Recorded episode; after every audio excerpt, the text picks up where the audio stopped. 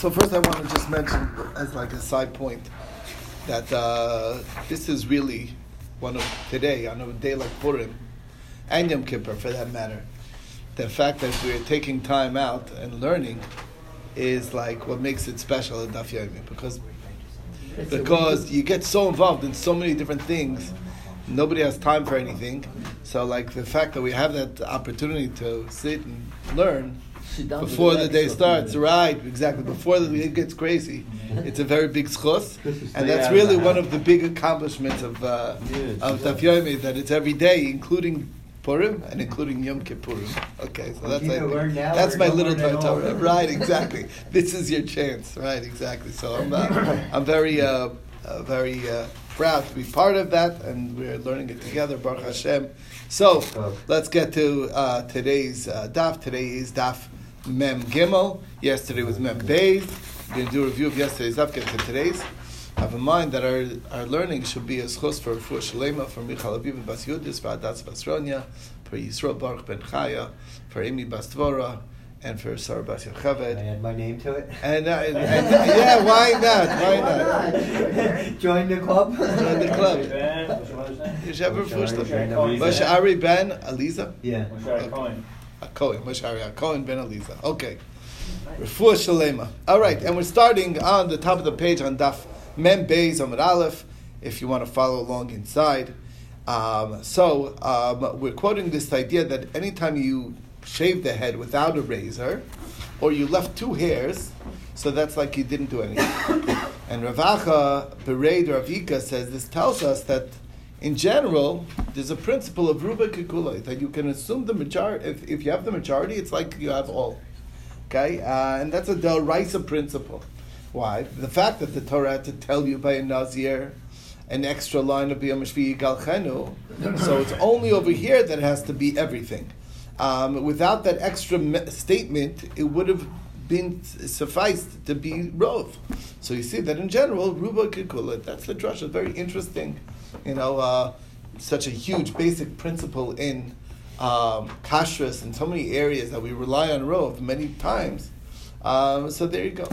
So comes along Rav Yosi, Rav Chanina, and he says, "Isn't there a problem here? And that whole pasuk that you're bringing is by Nazir Tamei.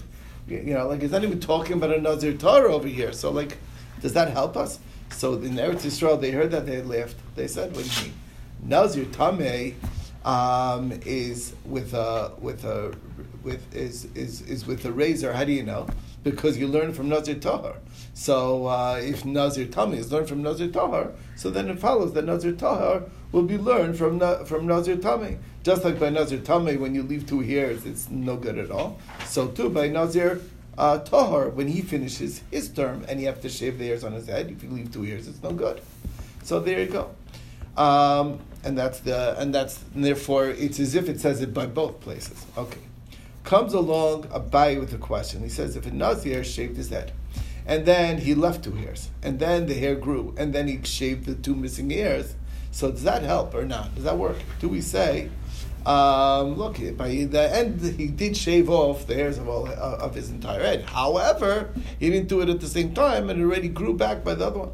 So Rava, that's one question, no answer. Then Rava asks the question, what if a Nazir shaved his head, and then he left two hairs, and then he shaved one of the two, and then the last one fell out. So, does that work or not? So, it comes along, Rav Achmi Difti says, that doesn't make any sense. That's pasha that should be fine. Why? Because why is that any different than shaving one hair at a time? Of course, there's nothing wrong with that. The point being is, you're looking forward towards... shaving is defined by at least two hairs. That's what we're saying. The Giluach is only when it's at least two hairs.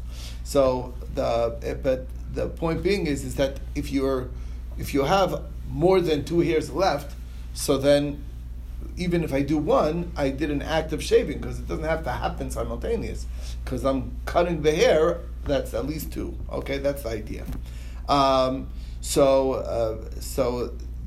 the real Shaila says, so therefore if you shaved the second to last hair, and then the last hair fell off, since when you shaved there were two hairs, so therefore you was an act of shaving, and the last one falls off, of course, that's like you did one at a time, and it's fine. The Shaila is maybe the other way around. that what happens if you only shaved all the hairs minus two. Then the second to last hair fell off, and then there's only one hair to shave off at the end. That's the shaila. Is that, you know, does that work or not? Because here you only have one hair to shave. That doesn't count as a shaving. And when I did the first shaving, I didn't do the full shaving. So that's the shaila, and that we said here. So he said, look, you don't have a giluach. So, but you don't have a hair either. So what's the story? So they said basically you're right. You even though there's no hair there, but you're missing out on the mitzvah's giluach, because when you did the first giluach, you left two hairs. When you did the second giluach, there wasn't even two hairs available, and that's why it wouldn't work. Okay, brought us to the next mishnah, which is allowing a nazir to shampoo his hair and comb it with his hand, with his fingers, but not using like a strong comb. Now, what's the pshat? That's the question. If you go like Reb Shimon, who says that Tavrashin Meshkavin is mutter, so then that makes sense with the first part. But then why wouldn't you be allowed to comb your hair? That's going like the rabbis who say that Tavrashin Meshkavin is usur. So which is it? So my answer is that really it's Reb Shimon all the way through. And when you're combing, your intent is to pull out the loose hairs that are the stray hairs, the loose hairs. That is part of what you're trying to do. So therefore, it is a davar hamiskavin with a fork, if it's with a comb. If it's not with a comb, so then I guess it's a fine tooth comb. It was the goal is to get the loose hairs out. Anyway, that's the story. I wonder if you want to put curlers in. Curlers? Reb Shimon, Shimon Cohen, Shimon Tzadik. So this guy with the beautiful curls. Mm-hmm. So if you can actually style your hair. Why not? I don't know. Curlers pull stuff out when you put them in. Do they? I don't know. I never tried. I don't know. Yeah, maybe I should try. I'll find out. Let's see if hairs fall out. So people can never try that. All right. Next thing we saw is Rabbi Shmuel says that using dirt or earth to shampoo your hair is not allowed because that causes the hair to fall out. So the shaila is it because it causes it to fall out is the problem, or is because when it would fall out? Meaning, the difference is that there may be, let's say you could find a very soft sand that's not as abrasive, that doesn't necessarily cause the hair to fall out. But do we say that, is that also prohibited? Do we say that it's only a problem because of the fact that it does cause it to fall out? But if it doesn't, if it happens not to, so then it would be allowed. Or all using that means of cleaning your hair is forbidden because of this issue, and because it could be because of hamisharis, and that's a suffix in the pshat, and we remain with a take on that. Took us to the next mishnah. You have a nazir drinking wine all day long. He's only chayav once, but if you told him, don't drink, this is a nice time actually to Purim. Don't drink, and he still drinks, he's chayav for each one. He's shaving all day long. He's only chayav one. We tell him, al tegalach, and he does so multiple times, he's chayav for each one. And the same thing with truma, tell him not to be metama all day, he's only chayav one. But if you tell him, al tetama, so then he's chayav each time, and that's the Mishnah. So we have here Rabbah in the name of Rav Huna, who says that the pasuk says lo yitama, and then it says lo yavoy. So what is that? What is that teaching us? To tell you that there's a separate azhara, separate lav for toma, and azhara for bia, for entering a room where there's toma. Okay. But there's no double lav if you're mitami yourself multiple times. Okay. That's Shitas Rabbah in the name of Rav Huna. Rav Yosef says, no way. I swear that Rav Huna says that even Tumah you're going to be chayiv. Because Rav Huna holds that nazir that's standing in the cemetery and they hand them a dead body, or either his relative or somebody else's, and he touches it, he's going to be chayiv. He's already standing in a cemetery. He's mitam b'v'kayim. So it must be that it doesn't matter. Multiple tumas is multiple tumas. It's the same thing. So I feel tumah v'tumah. So that's the question. Okay, so we're going to have to understand what's the pshat in this machlokas. So Abaye asks the question. He says a kohen that has a mace munach al k'tefei, he's carrying a dead body, and they hand him another dead body, and he touches it, you might think he's chayev. So it says lo yichalal. That's where, but here he's mechulal already. So there's no extra chayev for touching a second dead body. Okay, he's touching one on his shoulders, touches another dead body. Not going to do anything. He's already mechulal on it. So the question is, that's akasha. So how does this fit in with what we're saying here, that you are chayiv each time? What's the difference between that and the cemetery? That's the shaila. So the Gemara says, well, you know what? There's better questions that you could ask. You could ask from the Mishnah. It says in our Mishnah, Metam l'meisim kol yoyim, you're only chayiv one.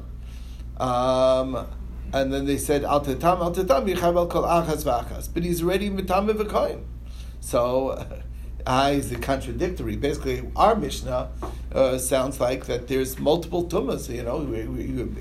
There's ways to be metama and metama, and over there it sounds like that there is no way to be metama and metama. What's the deal?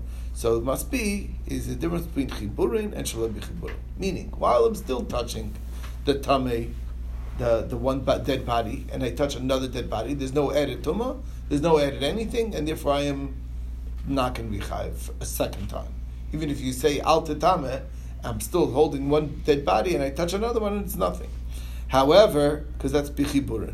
But if it's shaloi bichiburin, means if I let go of the first dead body and you say al tetameh and I touch another dead body, then I will be chayiv for a second time. So the Gemara says, is that true? Is this concept of Tum Bichiburin a Torah concept?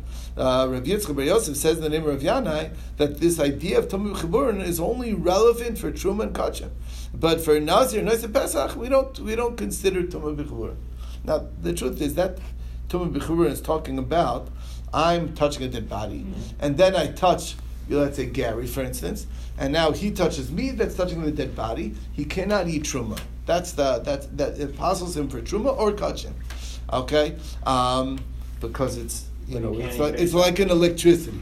But as far as let's say you wanted to be for a nazir or for Isa Pesach, we don't say tumah bichiburin, okay? The electricity doesn't work as far as that's concerned. So obviously that's clearly not a d'oraisa concept, because if it was, we wouldn't make that distinction. So the Gemara says, you're right, there's two kinds of tumah. There's chiburi adam ba'adam and chiburi adam b'meis. The tumah, if I'm touching mace with one hand and then I touch a mace with another hand, that's nothing. But if I'm touching the mace with one hand and then I touch another man with the other hand, that electricity, that kind of chiburin, that we're saying is only a rabbinic concept. That's only applicable, but to truma and kachim, we're machmir on that, but not for a nazir or a pesach. We allow the person to make the pesach, and that's the story. So that brought us to the next thing, okay?